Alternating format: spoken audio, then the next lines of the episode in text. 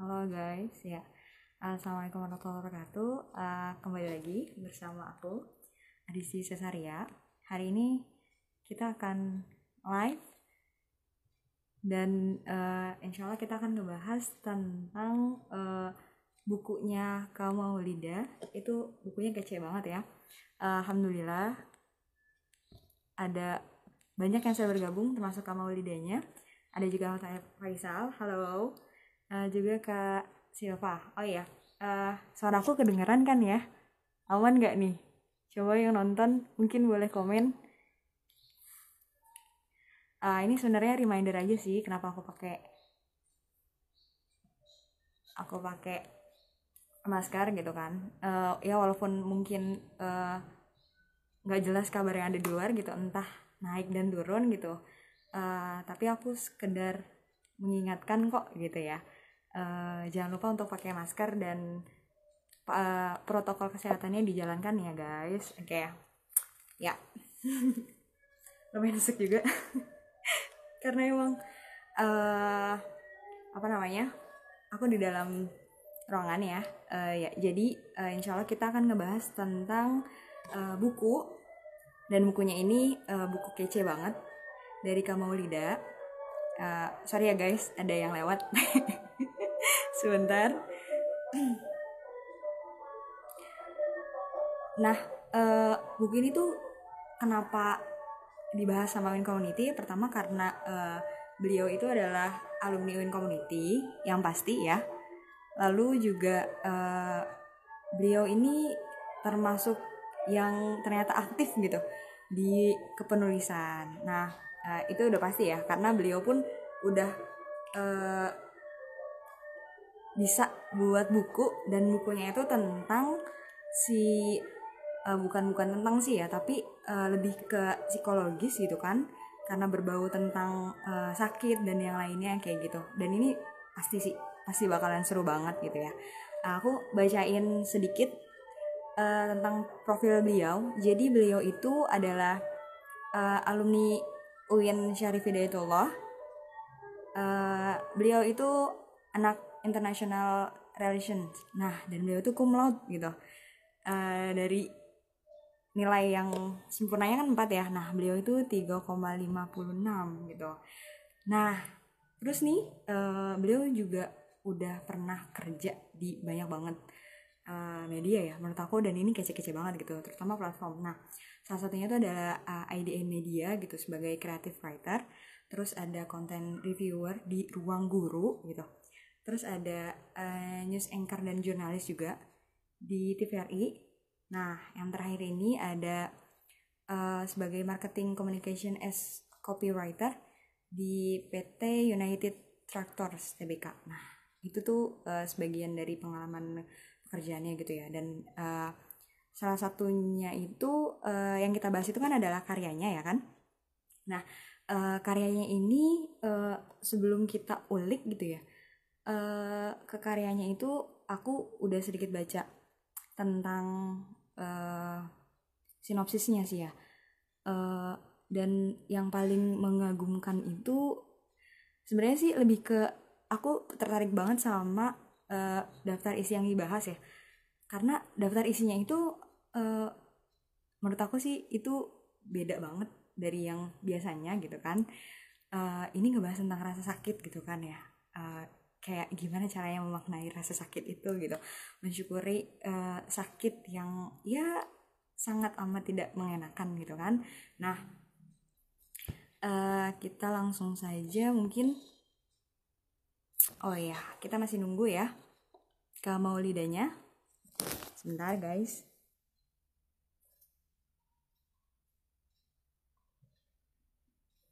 Ya. Aku hubungin dulu ya oh ya teman-teman uh, lagi pada sibuk apa nih? Udah mau jam udah udah jam 5 ya? Udah jam 5 uh, eh, mana ya kamu lihat oke. Okay.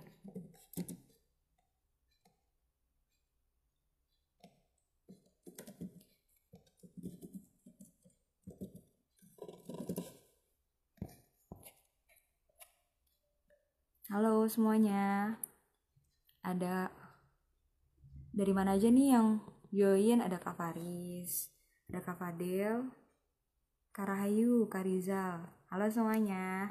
Semoga sehat-sehat ya dan senantiasa terlindung dari Allah. Maksudnya dari hal yang buruk gitu oleh Allah gitu. Um, kita masih menunggu guys. Kamu lidahnya belum join. Tadi sempat join mungkin ke keluar ya kali ya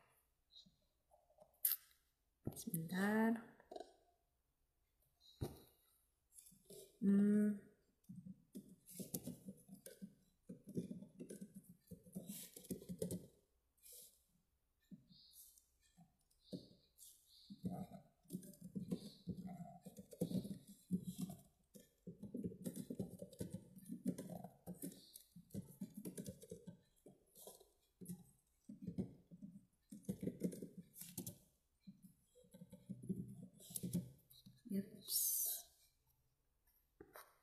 Coba kita cek lagi. Oke, alhamdulillah beliau sudah bergabung.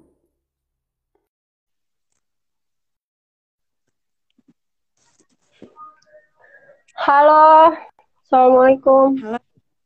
Waalaikumsalam kak. Masya Allah, alhamdulillah. Iya, halo. Sorry ya kak tadi kayak- kayaknya keluar ya. Mm -mm, mm -mm. Hmm, Kayaknya gitu. ada kesalahan teknis. Oke oke siap. Eh, kakak gimana kabarnya? Alhamdulillah, capek. Habis apa kak? Atau gimana tuh? Aku ini WFH sih, working work from home kan. Kantorku masih WFH beberapa gitu. Oh gitu. Oh ya ya ya. Eh, masih di perusahaan yang tadi aku sebutin ya kak ya di United mm -mm, betul, betul. Sebagai apa sih kak kakak di sana? Aku di um, divisi marketing communication, eh divisi marketing, departemen marketing communication sebagai copywriter. Oke. Kalau misalkan tadi aku sempat bacain eh, pengalaman pekerjaannya kakak gitu ya, dan itu seru banget sih menurut aku ya. Biasa aja sih sebenarnya. Mas- karena masuk ke eh, IDN Media, terus eh, ruang guru juga gitu yang yang belum happening di zamannya gitu, terus kakak udah masuk duluan gitu kan. Terus tiba-tiba eh, udah melesat, eh sekarang lagi tenar-tenarnya tapi ya udah gitu kan. Itu gimana ceritanya tuh kak? Sebelumnya ya, sebelum ngulik ke buku nih, aku sedikit penasaran. Hmm. Jadi sebenarnya IDN Times eh, apa ya dulu itu IDN Times aku jadi copy jadi creative writer itu justru sebenarnya lebih sulit daripada sekarang.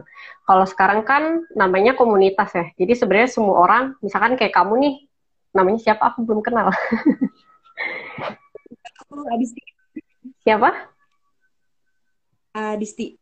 Oh ya, eh, kayak misalkan di Steam, misalkan mau nulis di IDN Times sekarang yang udah terkenal, misalnya yang udah hits ini gitu ya, eh, bisa aja gitu. Tapi kalau dulu justru nggak bisa karena kalau misalkan mau nulis di IDN Times itu benar-benar harus lewat open recruitment atau kita harus jadi pegawai di IDN Times, eh, which means harus ngelewatin tahap kayak kita cari kerja gitu. Karena itu bentuknya waktu itu freelance gitu. Jadi dia secara eh, apa ya? secara profesional memang penulis-penulis yang jadi creative writer pada saat itu justru malah emang orang-orang yang udah di hire secara khusus oleh IDN Times sendiri gitu.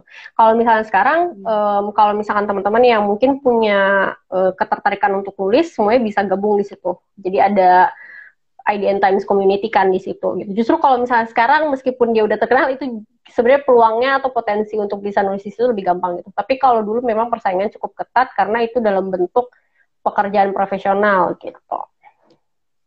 Oke, oke, oke deh. Nah, eh, Kak, eh, Kakak sekarang eh, berarti kegiatannya sibuk WFH aja nih ya? Atau ada yang lain?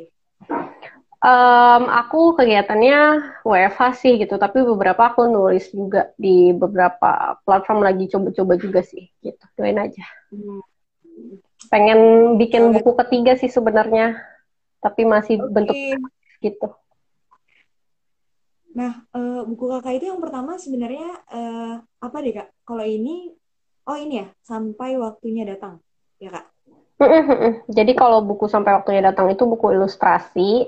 Um, jadi dia buku ada gambarnya, terus ada puisi, prosa, sajak, tulisan-tulisan gitu. Lebih kalau yang buku pertama. Hmm, berarti agak, agak lebih ke genre sastra gitu ya kak ya? Hmm, ya betul. Oke. Fiksi. Nah, kalau misalkan um, ah ya buku yang kedua kakak ini kan uh, Master Your Pain gitu ya. Uh, kenapa pilih judul ini gitu kak? Aku sih uh, tertarik banget ya. Kenapa harus rasa sakit gitu yang dibahas gitu kak? Mm -mm. Kalau tertarik berarti kamu harus beli ya. Habis ini beli berarti ya. Tadi udah bilang tertarik soalnya. Jadi kenapa rasa sakit? Sebenarnya mungkin aku bisa cerita dulu ya awal aku terinspirasi sama ini gitu. Jadi sebenarnya sesimpel waktu uh, aku tuh lagi cari-cari atau lagi beres-beres beres-beres sertifikat sertifikat aku gitu dan aku ingat kalau kayaknya beberapa sertifikat ini entah itu menang lomba entah itu pengalaman aku waktu aku ikut konferensi eh, gitu di berbagai di misalkan di beberapa tempat gitu nah aku sadar kalau ini tuh aku ngelakuinnya juga bukan dalam keadaan di mana aku memang lagi kuat gitu ada fase-fase di mana ternyata aku ngelakuin ini memang aku sedang merasakan sakit misalnya gitu Nah, aku di situ juga sadar kalau ketika aku ngobrol dan diskusi sama teman-temanku gitu, kita selalu punya prinsip kalau oh ternyata kita itu memang harus bisa turn the pain into power. Jadi harus bisa mengubah rasa sakit menjadi sebuah kekuatan. Nah, kenapa bahas kenapa harus masa kenapa harus your pain gitu? Kenapa harus painnya gitu? Karena memang ini ternyata uh, mungkin banyak orang-orang yang belum tahu kalau kita itu bisa memandang rasa sakit dalam kacamata yang benar-benar berbeda gitu. Jadi kita harus apa ya kita harus melihat sesuatu hal dengan kacamata yang kita punya karena memang buku self improvement itu pada dasarnya adalah sebuah buku uh, at, sebuah buku yang bisa jadikan pisau analisis kita untuk membedah suatu masalah gitu. Berarti kayak lebih ke problem solving gitu lah ya kayak. Ya? Tapi sama urusan masalah diri sendiri gitu ya? Enggak sih. Enggak sih. Jadi oke okay, oke. Okay jadi gini misalkan nih misalkan kayak kamu kamu lagi ngerasain sakit hati nih misalnya nah hmm. nggak uh, hmm. banyak sebagian dari kita yang misalnya lagi lagi susah atau lagi punya titik terendah kita gitu kita bisa hmm. melakukan sesuatu yang hebat nggak semua orang gitu tapi di buku ini justru aku pengen kasih tahu kalau ini loh caranya biar kita bisa menggunakan rasa sakit menjadi sesuatu yang bermanfaat untuk kita bisa melakukan sesuatu yang besar gitu jadi justru rasa sakit inilah yang bisa kita gunakan untuk mengolahnya menjadi sesuatu yang hebat gitu. Jadi kan kalau misalkan orang biasanya ya udah uh, aku sembuh dulu gitu, baru aku bisa melakukan sesuatu. Tapi ini enggak, kita nggak usah nungguin sembuh, uh, kita nggak usah nungguin kita sembuh dari rasa sakit itu gitu. Tapi malah kita bisa menggunakan rasa sakit itu menjadi sesuatu yang benar-benar bisa kita jadikan kekuatan gitu. Ah, keren banget sih ya. Hmm, bener-bener kayaknya sih emang isinya tuh daging gitu ya jadi karena ya menerima aja tuh susah gitu kan nah, ini kita uh, apa ya berbuat yang lebih gitu kan berarti kan kayak uh, ngubah si emosi-emosi yang uh, kita terima itu jadi energi yang positif gitu kan ya kayak ya. padahal yang kita terima ya banyak banget yang negatif gitu kan ya kak. Nah ngomong-ngomong nih kak uh, buku kan uh, diterbitin sama uh, Gramedia gitu kan ya kak ya. Uh, ini sebelumnya aku mau uh, mengucapkan selamat uh, karena uh, setahu aku sih ini nggak mudah gitu ya untuk uh, diterbitin uh, lewat terbit itu gitu kan dan sanksinya segala macam kayak gitu-gitu. Dan ya memang uh, mungkin sesuai lah pasti gitu. Sesuai sama uh, kadar buku. Jadi nilai buku yang ada di dalamnya memang uh, apa ya miss gitu banget ya. Nah uh, gimana tuh kak ceritanya kakak bisa uh, masuk gitu dan Gramedia itu sendiri? Oke, okay. um, jadi oh ya sebelumnya terima kasih udah dibilang congrats. Jadi sebenarnya memang kalau misalkan aku mau bilang aku nggak pernah berekspektasi langsung diterbitkan uh, oleh Gramedia Pustaka Utama sih gitu. Jadi kan Gramedia, itu punya beberapa lini bisnis kan, ada Grasindo, ada Alex Media Kompetindo dan lain-lain gitu. Nah emang aku riset gitu apa sih sebenarnya penerbit yang cocok untuk jenis tulisanku ini gitu tapi memang aku nggak pernah menyangka kalau aku ngirim memang waktu itu pertama kalinya kan ke GPU itu kan gitu dan alhamdulillah diterima tuh aku juga lumayan cukup kaget gitu kan dan alhamdulillah gitu. Yeah, yeah. Cuma memang kalau misalnya ditanya apa sih sebenarnya yang dilakuin gitu, uh, memang aku melakukan beberapa hal gitu. Kalau misalkan aku mau bilang, uh, yang pertama kali aku lakukan memang adalah riset penerbit gitu.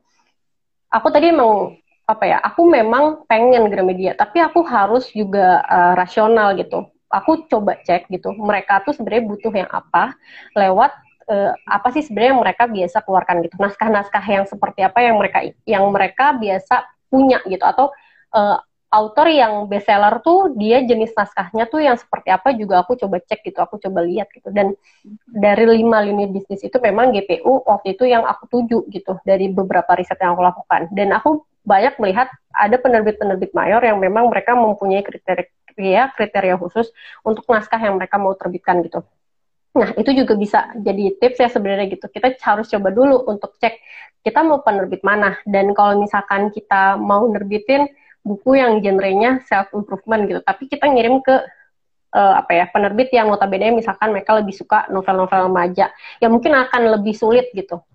Jadi uh, dari riset penerbit itu juga kita bisa uh, menjadi salah satu cara kita untuk bisa goal ke penerbit mayor gitu. Terus yang kedua juga um, ini editorku langsung sih yang tahu. Jadi uh, Master Pen itu alhamdulillahnya di ya, dapat editor yang udah 16 tahun jadi editor senior di GPU gitu. Dan beliau tuh sering sering banget gitu, sering banget uh, sharing juga. Jadi uh, beliau sih hmm. kayak ngasih beberapa tips memang kayak hmm. hal-hal sepele sebenarnya hal-hal sepele kayak misalnya typo di naskah-naskah kita itu tuh harus buat dihindarin karena bayangin dari ribuan naskah yang masuk perharinya editor itu nggak akan mau dan maksudnya kayak nggak serak mungkin yang lihat ini naskah sebenarnya serius apa nggak sih? Kok baru ngirim pertama kali aja udah banyak typo gitu kan. Ya memang nanti akan dibenerin hmm. kalau typo-typo sedikit. Tapi kan pada dasarnya itu melihat profesionalitasnya kita juga gitu. Jadi editor tuh udah males kalau misalnya ngeliat yang kayak gitu, gitu jadi pastikan mengirimkan naskah yang terbaik gitu. Nah naskah yang terbaiknya ini naskah yang seperti apa sih gitu? Ya itu tadi pertama kita coba um, lihat sebenarnya persyaratan yang dibutuhkan sama penerbit itu apa. Ada memang penerbit yang dia minimal 100 lembar, maksimal 200 lembar. Kalau seandainya kita ngirim lebih dari 200 lembar, ya mereka juga udah nggak peduli. Lalu aja nggak ngeliat persyaratan-persyaratan dari kita gitu kan, ngapain gitu kan. Nah, hmm. terus ada apa lagi? Misalnya uh, kita lihat, oh uh, mereka juga misalnya nggak mau yang apa ya, nggak mau yang memang nggak punya selling point. Jadi selling point itu sesuatu yang mungkin menjual di lapangan gitu. Aku juga menulis itu memang editor bilang kalau misalnya kamu mau nulis jangan sampai kamu nulis emang apa yang kamu butuhkan doang gitu. Ya nggak apa-apa kita nulis apa yang kita pengen gitu. Tapi kita juga harus melihat ini pasarnya siapa? Marketnya tuh siapa yang mau kita tuju gitu. Uh, usianya berapa? Kita bahkan harus mikirin itu oh mungkin ini usianya genrenya untuk uh, dari sekian sampai sekian gitu. Jadi range dari usia pun kita memang harus coba untuk pikirin itu gitu Nah, terus yang mungkin tips yang terakhir gitu ya, um, setelah kita tahu nih kita riset penerbit, terus kita juga ngirimin naskah terbaik, yang terakhir doa. jadi, uh, jadi aku nggak nggak ini sih nggak nggak muluk gitu. Jadi karena emang doa ini penting banget gitu. Kita udah usaha. Jujur aku nulis ini juga memang cukup cukup uh, ngebut ya dalam artian memang aku punya target sendiri untuk menyelesaikan buku ini gitu jadi aku targetin tuh agak lumayan cepat dalam waktu dua bulan kalau nggak salah aku waktu itu harus selesai gitu nah uh, okay. tapi gitu ya um, tapi di lain itu kita tadi jujur yang uh, live sebelumnya juga nanya gitu kak support apa sih yang didapat uh, dari keluarga? Dan dari situ juga aku langsung inget gitu oh iya emang supportnya mungkin kalau misalnya dari keluarga bukan dalam bentuk yang benar-benar real gitu. Misalnya kayak aku pengen penelitian terus mereka ngasih aku uang atau enggak gitu enggak dalam hal seperti itu gitu. Tapi aku memang gitu ya berusaha untuk uh, apa ya merasa kalau doa itu kan penting banget gitu. Jadi setiap misalkan aku mau ngelakuin sesuatu termasuk ketika aku ngirimin buku ini aku tuh langsung minta doa gitu ke mama mah doain aku ya aku lagi ngirim ngirim ini gitu please banget doain biar buku ini terbitnya tahun ini gitu. Berbeda spesifik gitu aku maunya nih buku diterbitin di Gramedia um, terserah Gramedia yang mana pokoknya Gramedia gitu ya uh, dan di tahun -huh. ini gitu gitu. Jadi uh, itu sih kalau misalnya dari aku yang bisa aku jelasin sekarang. Siap siap siap. Oke okay. uh, eh, keren juga ya kamu sih sampai riset uh, peneliti tuh kayaknya ya aku juga gak kepikiran sih sebenarnya ya harus kepikiran dong, karena risiko penting kalau kita menulis. nah kak, uh, tadi tuh kakak bilang kalau misalkan penulisan uh, buku ini tuh dua bulan ya kak? Iya, mm -mm. dua bulan. Uh, itu tuh setahu aku sih itu bukan hal itu bukan hal yang mudah ya kak ditambah uh, apa namanya dengan karakter bukan karakter tapi isi yang sebegini tuh dalam dua bulan tuh kayaknya wow banget sih gitu ini gimana ceritanya kak bisa dua bulan tuh gitu? Apa yang memang sudah uh, ada ide-ide di tahun sebelumnya atau yang lainnya gitu? Jadi uh, betul sih kalau misalnya dibilang gak mudah, memang gak mudah gitu. Apalagi sebenarnya yang bikin gak mudah itu karena aku kan uh, ini ya pekerja perusahaan swasta. Jadi kebayang nggak sih pekerjaannya memang itu full banget. Jadi 8 jam itu udah pasti kepake gitu. Kayak sekarang juga kan aku kepake dari jam 8 sampai jam 5 itu udah pasti ngerjain kerjaan kantor gitu kan. Nah kapan sih waktu nulisnya memang jujur itu harus uh, punya motivasi yang kuat. Makanya kenapa kalau misalnya ditanya kenapa sih kok bisa nulis gitu. Jadi emang awal dari kita pengen persiapan nulis itu hal pertama yang memang kita harus punya adalah motivasi. Gitu. Jadi kita harus tahu dulu nih motivasi apa sih yang kita pengen pengen apa ya yang bikin kita tuh nggak berhenti untuk nulis gitu. Makanya kenapa kalau misalnya aku uh, mungkin share ke teman-teman gitu ya kita harus pertama temuin why-nya kita dulu kita menulis tuh kenapa gitu wah itu sesuatu hal yang benar-benar besar gitu. Jangan cuma mungkin hal-hal kayak oh saya pengen buku saya diterbitin gitu. Oh saya pengen buku saya dibaca banyak orang. Mungkin itu adalah salah satu motivasi, tapi itu bukan motivasi besar itu. Nah motivasi besarnya ini kita harus temuin sendiri dan e, masing-masing orang sih beda sih. Kalau misalnya aku waktu itu motivasiku ya aku memang uh, pengen buku ini adalah salah satu caraku untuk bisa membagikan ilmu yang bermanfaat gitu dan uh, apa ya kayak aku capek gitu. Aku percaya kalau oh capekku ini mungkin nanti pasti aku yang di masa depan akan berterima kasih sama diriku yang sekarang gitu. Jadi apa pun yang aku rasain saat ini aku mau nggak mau targetku dua bulan dan memang target itulah yang bisa membantu kita untuk bisa menyelesaikan sesuatu yang udah kita mulai. Kalau misalnya kita nggak punya target aku nggak nargetin misalnya. Waktu itu tuh aku tuh nulis tuh dari akhir Desember. Akhir Desember um, hitungannya tuh ya sekitar tanggal 30 30-an gitu deh. Udah mau tahun baru Nah, itu aku target pokoknya awal atau pertengahan Februari itu harus sudah selesai gitu. Jadi sekitar dua bulan kan prosesnya. Uh, pas udah awal Februari tuh, itu udah bab masih itu udah hampir babnya berapa gitu. Aku sampai malam gitu ngerjainnya. Jadi aku abis kerjaan kantor, aku lembur di kantor gitu ya, bareng teman-teman aku ngerjain buku gitu. Jadi orang nanya, kenapa lo masih ngerjain kerjaan? Oh enggak nih, kerjaannya udah selesai gitu. Kita udah selesai di kantor kan gitu. Sekarang uh, lagi nulis gitu. Terus kayak temen sampai bingung, gila lo istirahatnya kapan gitu kan. Sampai ada banyak banget yang nanya kayak gitu. Cuman uh, ya gimana gitu. Karena kalau misalnya kita punya target ya kita harus harus sedikit keras sama diri kita sendiri gitu sih. Kalau buatku. Oke, oke. Nah, Kak, uh, ada salah satu, uh, kalau misalkan aku ngecek uh, salah satu daftar isi ya. Ini ada yang paling uh, menarik sih ya menurut aku. Pemilihan kata-kata kakak juga sebenarnya itu uh, asik banget sih buat dibaca ya. Uh, ini tuh tentang uh, bab tiga tentang sisi terbaik penyiksaan gitu coba. Maksudnya wow. punya gitu. Iya iya, iya. ada sisi gimana gitu Iya dong. Jadi uh, emang kalau misalkan uh, apa ya, kalau misalkan biasa nih buku self improvement biasanya kan uh, menawarkan motivasi ya, kayak kita nggak boleh A, kita nggak boleh B gitu. Betul memang gitu. Tapi di buku ini aku mencoba untuk menyampaikan bahwa mungkin semua hal baik itu dan semua hal bagus itu bisa dilakukan gitu, tapi nggak pada saat orang merasakan sakit gitu kan. Dan uh, kita harus sadar kalau rasa sakit ini nggak bisa kita tolak dan ada ada titik di mana memang kita benar-benar ngerasain ini kok gitu dan kita nggak bisa loh yang namanya misalnya lagi sakit contohnya di bab satu ya di bab satu kamu berhak tidak tersenyum aku udah bilang gitu kalau mm-hmm. kita nggak harus uh, smiling all the day gitu and ever after nggak gitu kita bisa kok um, berusaha untuk melakukan yang terbaik gitu ya dengan beberapa rumusan yang aku jelaskan di buku tersebut gitu. Nah, uh, salah satunya tadi yang kalau misalkan kamu bilang uh, sisi terbaik dari penyiksaan gitu. Jadi ternyata kan rasa sakitnya kan menciptakan penyiksaan, beberapa penyiksaan atau penderitaan gitu. Kalau misalkan kita olah dan kita pandang dengan kacamata yang berbeda, sebetulnya penyiksaan ini menjadi sesuatu cara kita untuk bisa menghasilkan sesuatu yang baik.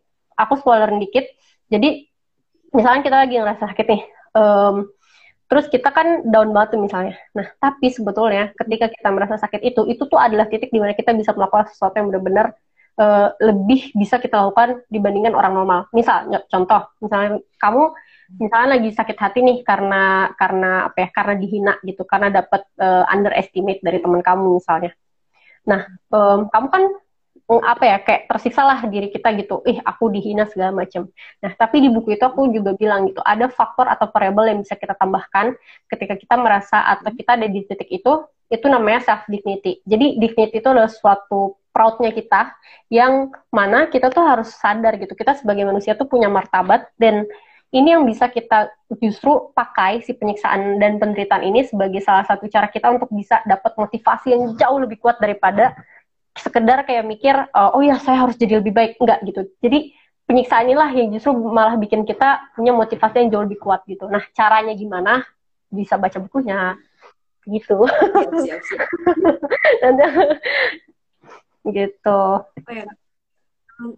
uh, kalau misalkan boleh tahu nih kak uh, tadi kan kakak nyebutin kalau misalkan ternyata motivasi kakak salah satu ya motivasi kakak uh, nulis buku ini gitu ya dan milih judul ini tuh karena uh, kakak lihat sertifikat uh, yang udah kakak dapetin gitu kan. Terus uh, ternyata itu dihasilkan ya didapatkan dari perjuangan yang uh, ya saat itu tuh payah gitu ya. Saat itu lagi sakit dan yang lainnya kayak gitu kan. Nah uh, ada nggak sih uh, pengalaman yang memang uh, akhirnya tuh bikin kakak kita tuh pengalaman orang lain yang akhirnya kakak tulis dan uh, kakak jadikan pelajaran gitu untuk di buku ini? Oh, uh, banyak sih gitu. Jadi uh, sebenarnya kalau misalkan ditanya, oh uh, kak ini jangan-jangan curhatan buku kak, uh, buku ini curhatan kakak gitu. Oh enggak gitu. Ini kan buku yang katakanlah aku bisa bilang ini non fiksi ya, jadi bukan imajinatif, tapi juga bukan uh, novel gitu ya, jadi bukan juga uh, kisah yang aku jabarkan satu persatu tentang hidupku. Jadi benar kata kamu gitu, ini sebetulnya adalah um, uh, berisi banyak juga pengalaman-pengalaman yang mungkin pernah merasakan hal yang sama gitu tentang bagaimana kemudian mereka bisa melihat rasa sakit ini gitu. Uh, contohnya misalnya aku masukin um, pengalamannya uh, siapa uh, owner Gojek yang Pak Nadim yang sekarang beliau jadi Menteri Pendidikan. Pak Nadim itu kan sebetulnya awal uh, menciptakan Gojek ya uh, si Gojek ini tuh hadir itu sebetulnya atas dasar ide melihat kemalasan. Kalau misalnya uh, kamu lihat di babku juga ada ternyata kemalasan dan ke, kemalasan atau apa tuh uh, itu menciptakan kreativitas. Jadi kreativitasnya sebenarnya sering muncul dari masalah gitu. Jadi nah kemalasan ini yang akhirnya membuat Gojek tuh hadir gitu. Sadar gak sih misalkan kita tuh males ngambil makan, kita tuh males uh, naik ojek uh, apa konvensional misalnya, atau kita males hmm. untuk beli minum sendiri gitu. Nah itu kan dari situ sebenarnya. Jadi melihat itu sebagai suatu suatu kreativitas yang ternyata itu muncul loh dari masalah gitu. Jadi pengalaman-pengalaman yang dirasakan oleh orang-orang yang ternyata bisa menghasilkan sesuatu itu juga salah satu apa referensi yang aku ambil di buku ini atau misalkan kayak um, siapa ya kayak misalnya Ali kok Alibaba oh Jack Ma Jack Ma. Jack Ma kan uh, beliau kan termasuk pria terkaya gitu ya. Nah itu juga ada sat, ada kisah beliau yang aku masukin di situ sebagai salah satu kisah insp bukan inspiratif ya dalam artian uh, dia memandang sesuatu itu dalam kacamata yang berbeda gitu. Hmm, nih kak, uh, kalau dari awal gitu ya, sudah kan kakak kan uh, kuliahnya itu kan di international relationship ya, relation kok relationship ya, uh, international relation gitu. nah, terus uh, emang cer ceritanya tuh hobi untuk nulis uh, dari dulu gitu atau gimana kak? Hmm, jadi aku tuh uh, orangnya sebenarnya cuma karena suka aja nyoba sesuatu hal yang baru sih dan jadi entah kenapa kayak otakku ini tuh kayak apa ya kayak suka um, mikir gitu mikir kira-kira besok tuh aku ngasilin apa ya besok tuh aku ngapain ya gitu nah okay. nulis itu adalah salah satu hal yang menurutku bisa menghasilkan sebuah karya yang ternyata bisa menjadi ilmu yang bermanfaat untuk orang lain gitu jadi kalau misalkan dari dulu uh, aku nemu um, kalau ternyata ilmu yang bermanfaat itu adalah salah satu amal perbuatan yang termasuk pahala yang tidak terputus walaupun kita udah nggak ada gitu ya. Nah itu lewat nulis gitu. Jadi aku merasa kalau nulis itu memang adalah sebuah cara kita untuk mendapatkan keabadian di mana ide dan gagasan yang kita tuliskan di situ nggak akan pernah terputus gitu. Jadi itu adalah salah satu motivasi juga buat aku untuk nulis. Dan kalau misalnya mau ditanya sejak kapan sih kan nulis gitu? Sebenarnya semua orang udah mulai nulis dari kapan pun gitu. Tapi kalau misalkan aku coba uh, recall, aku mungkin mulai nulis itu dari aku SMA. Itu aku coba nulis untuk novel dan itu pun sebenarnya nggak nggak sempet aku selesaiin gitu. Aku mungkin masih berpikir itu mungkin bisa jadi aku bisa selesaiin tapi uh, setelah itu baru kan nyoba-nyoba yang kayak uh, part time freelance dan ternyata tulis pen, apa menulis itu bisa menjadi sebuah profesi buat kita gitu gitu sih Oke. Nah, uh, berarti nih kak, uh, yang menurut kakak gitu yang paling urgent untuk uh, pengembangan kemampuan menulis itu apa gitu kak untuk mahasiswa ya gitu karena kan uh, misalkan uh, aku nih masih aku masih skripsi nih kak ceritanya nih.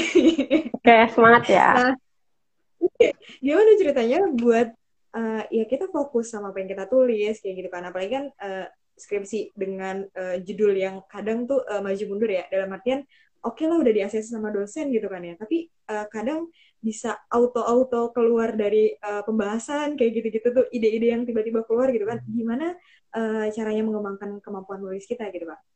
Hmm, sebenarnya mungkin ini aku tips aja ya. Uh, aku tuh sebenarnya ide proses proses untuk menemukan ide tulisan itu aku rangkum dalam PDCA. Jadi pikirkan, dengarkan, carikan dan abadikan gitu. Jadi kalau hmm. misalkan kata Sherlock Holmes, sebetulnya ide itu bukan yang nggak ada, atau apa pun itu sebenarnya bukan nggak ada, tapi kita yang nggak perhatiin, kita yang nggak observasi. Sama halnya kayak misalkan kita nulis skripsi, sebetulnya udah ada nih idenya, atau mungkin sebenarnya idenya tuh ada di mana-mana, tapi kita nggak coba untuk uh, memikirkan lebih dalam gitu. Jadi cara buat kita ngasah intu intuisi kita untuk nulis ya, kita sering-sering banyak coba menjawab pertanyaan-pertanyaan yang ada di kepala kita, dan setelah itu dijawab gitu setelah pertanyaan-pertanyaan itu dijawab kita coba tulisin itu. Kita coba abadikan itu.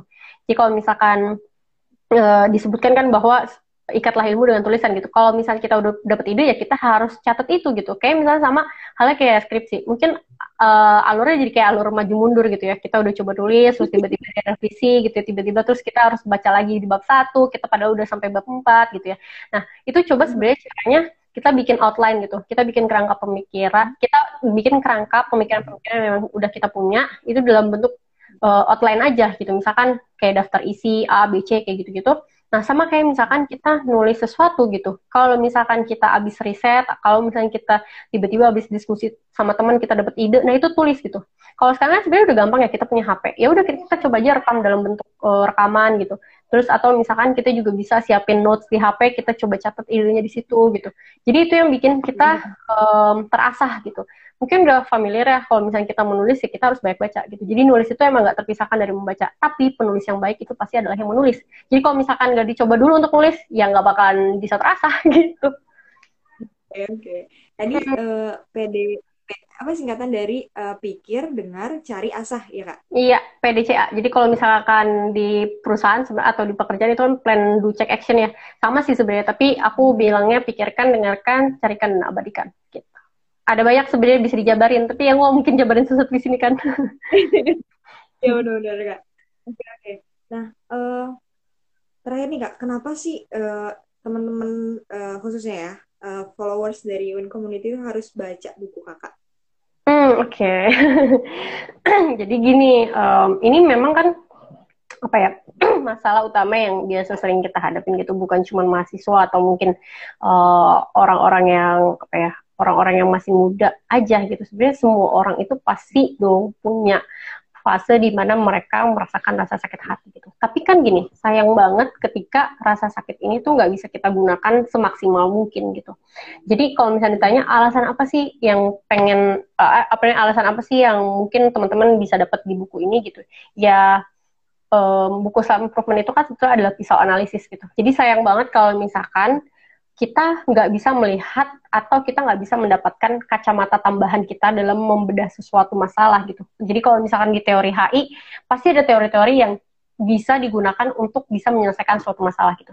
Jadi kalau misalkan teman-teman baca buku ini gitu ya, ya harapannya adalah nanti kita bisa sama-sama belajar, kita bisa sama-sama tahu gimana sih sebetulnya rasa sakit ini bisa dijadikan suatu cara kita untuk bisa uh, bermanfaat dengan kacamata atau dengan cara yang benar-benar tidak sama atau berbeda gitu.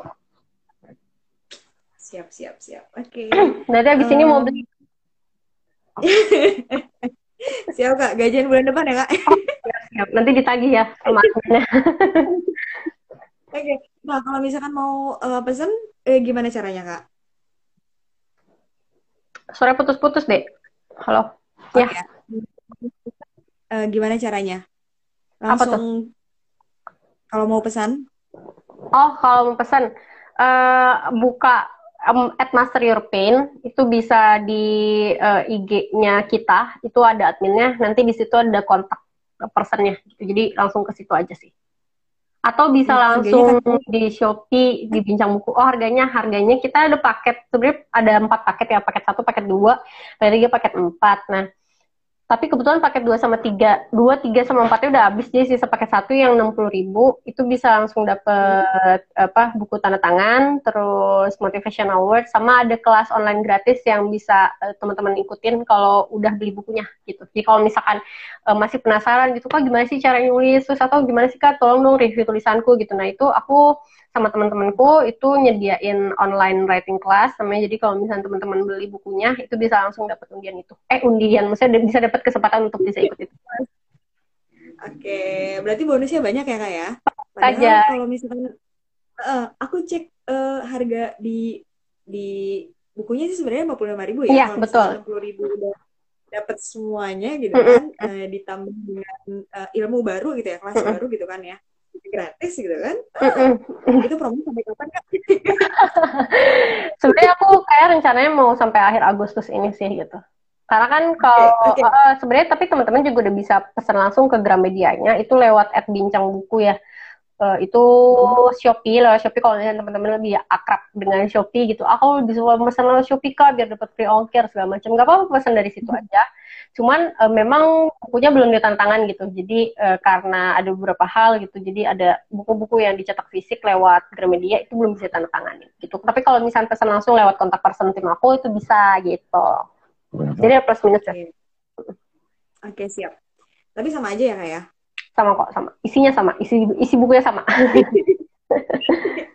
Oke kakak terima kasih banyak uh, atas uh, sharingnya ya. Uh, semoga ini menjadi uh, semangat untuk teman-teman juga yang lain gitu gimana caranya mengendalikan uh, segala rasa sakit yang pernah uh, dirasakan gitu uh, sukses terus untuk kamu Lida semoga laris manis Tanjung Kimpul ya ini ya semoga bestseller dan uh, ditunggu juga untuk uh, karya-karya lainnya gitu. Uh, hmm. Semangat terus juga wifi-nya kak.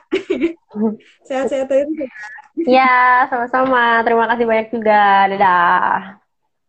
Oh, ya. Aku izin. Uh, ya. Closing Oh, closing statement. Closing Tadi aku udah closing ya. sebenarnya. Jadi aku bilang ya, oh, penulis gitu. uh, penulis yang baik itu sebetulnya adalah yang menulis gitu. Itu sih closing statement.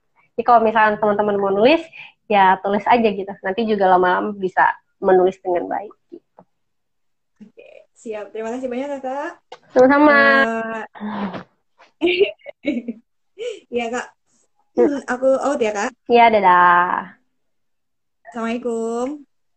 Waalaikumsalam. Ya, uh, alhamdulillah uh, kita sudah membahas tentang uh, satu buku yang keren ya teman-teman. Uh, master your pain gitu. Uh, semoga uh, teman-teman tertarik dan uh, bisa mengambil banyak pembelajaran dari uh, buku tersebut. Uh, aku Adisi Cesaria selaku MC hari ini uh, mengucapkan uh, mohon maaf bila banyak salah kata dan uh, mungkin ada bising-bising suara dan yang lainnya kayak gitu atau mungkin gambar yang agak nggak uh, nyantai gitu ya lightingnya. hmm, uh, semoga teman-teman tetap sehat, tetap dalam lindungan Allah dan uh, oh iya, selamat hari kemerdekaan. Maklum ya, aku pakai merah-merah nih ceritanya. Hmm, itu lupa aku bahas juga. Uh, ya, semoga kita menjadi pemuda-pemuda uh, yang merdeka. Uh, kurang lebihnya mohon maaf. Wassalamualaikum warahmatullahi wabarakatuh.